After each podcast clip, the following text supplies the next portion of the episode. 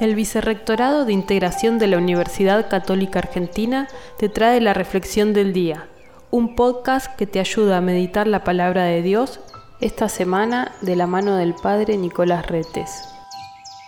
En este lunes 27 de junio, la palabra de Dios tomada del Evangelio según San Mateo capítulo 8 del versículo 18 en adelante, nos muestra cómo Jesús manda a sus discípulos a que crucen a la otra orilla, a la orilla de enfrente. ¿Cuántas veces es necesario en nuestra vida realizar lo mismo, animarnos a cruzar a la otra orilla.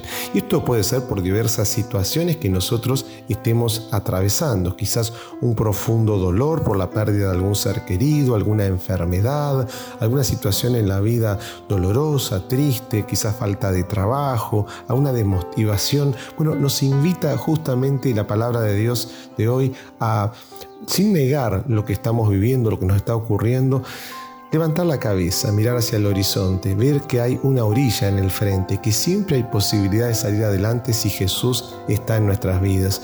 Por eso siempre acogiéndonos a su misericordia, a su paciencia, al amor que Él nos tiene, no nos va a dejar ni nos va a abandonar. Sabemos que la providencia de Dios siempre, siempre socorre a todo aquel que se acoge a su misericordia.